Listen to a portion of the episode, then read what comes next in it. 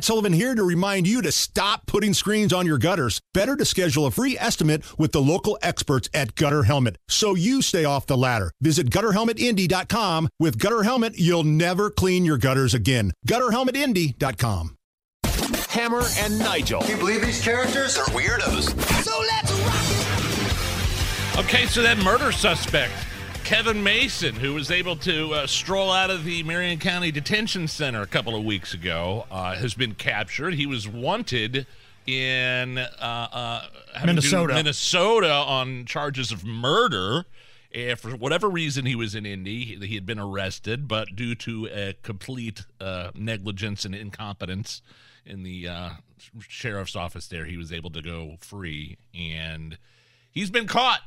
Sam Gerard and the uh, U.S. United States Marshal Service caught him two weeks later. Now I'm paraphrasing here, Yes. but the statement that uh, Kerry Forestal put out from the sheriff's office to the marshal's office was simply Thank you, thank you, thank you, thank you, thank you. Thank you for fixing our embarrassing, humiliating mistake Yeah. that comes approximately one month after the previous embarrassing, humiliating, and deadly mistake. It's been a rough stretch for the Marion County Sheriff's Office leadership. Now, I think it's important to say leadership because there's a lot of folks out there doing God's work, man. They're busting their butts. They're out there every day. The folks out in the front lines.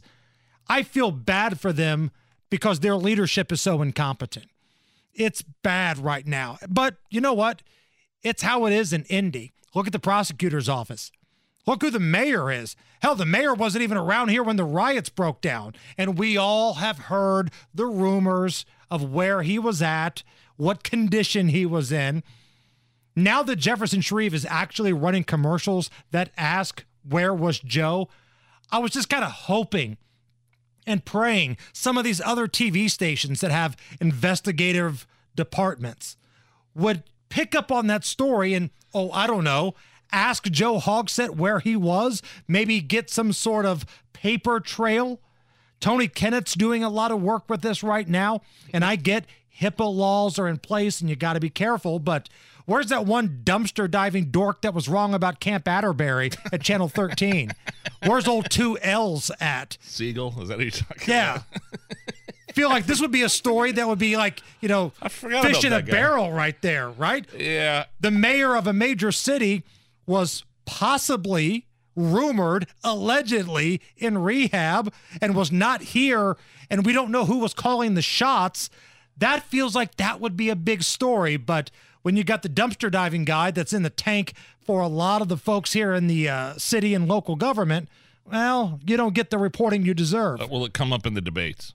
Because the uh, I think we got a debate in, in a couple weeks between Shreve Yeah. and Hogsett. WISH TV has the first one. yeah. They've got the first So one. Sanchez is, uh, I believe, uh, moderator, one of the moderators. Yeah, they have multiple moderators, but the Sanchez, Phil Sanchez, is one of them. And I talked about this with Rob the other day. Even if throughout the course of that debate, Phil or whoever it is doesn't ask the question directly to Joe, where were you? Can you prove your whereabouts? Who was calling the shots? Why do you use your personal email and not your government email at work? Things like this. It's Jefferson Shreve's job to bring that Are up. Are they going to let him talk to each other though? Let them ask each other questions. They don't usually do that at debates, right? No, but you, can just- put that in your you're answer. Right, you're right. Jefferson Exactly. Shreve, why should you be the mayor? Well, Well, because I'll be here. Joe, where were you? Where were you when the riots were happening? You just make that little pivot. That's all that has to happen. But I am so just lethargic about this mayor's race. We got a text message from Rob oh yeah. uh, during the commercial Where break. is that? Yeah. Uh, he just received Jefferson Shreve for mayor. I don't know why he's getting this in the flyer. Maybe somebody sent this to him.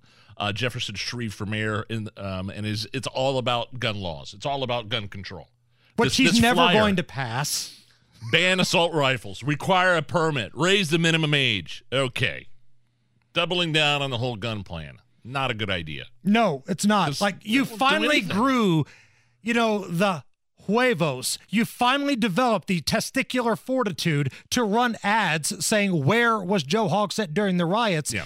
and you doubled down on it by doing this?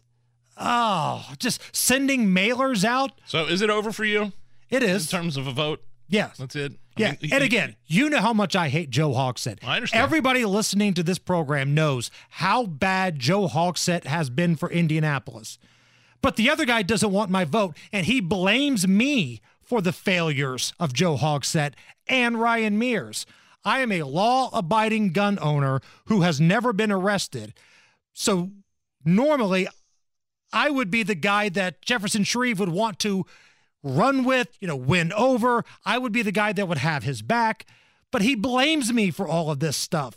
Law abiding gun owners, that evil right to carry, how gross and disgusting. It's our fault. It's not Joe Hogsett. It's not Ryan Mears. It's not repeat offenders. It's law abiding citizens.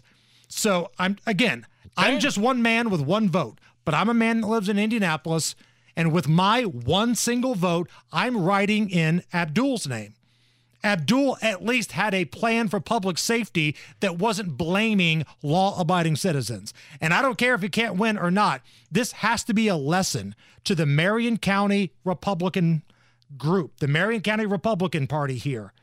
We're tired of your anti gun, Eric Holcomb style rhinos. Okay? That's what we're tired of. One other question for you. Have you thought about the possibility that Shreve could win? And how do you feel about that? What would you say if he won? I think it'd be the same thing as Joe Hogsett would won. Like, and I've heard this question a lot. You know, you've been tough on Jefferson Shreve. How are you going to feel if he wins? If he wins, that means Joe Hogsett lost. And I would be happy about that. Yeah. But at the same time, nothing's going to change. I mean, hell, half of, more than half of Jefferson Shreve's campaign, at least in terms of advertising, has been about how awesome the ideas are of Joe Hogsett. Let that sink in for just a moment. Very strange campaign. For So sure. if Shreve wins, then all right, fine. I'm not going to be sad. I'm not going to be happy because I don't expect anything at all to change. This is the problem with the mayor's race right now in Indianapolis. It's just like that old South Park episode where there's a giant douche on one side, there's a turd sandwich on the other, and they're running for an election. and the moral at the end of that episode is Stan, don't you see? Every election is between a giant douche and a turd sandwich. You just have to pick one. That's where we're at right now. wow.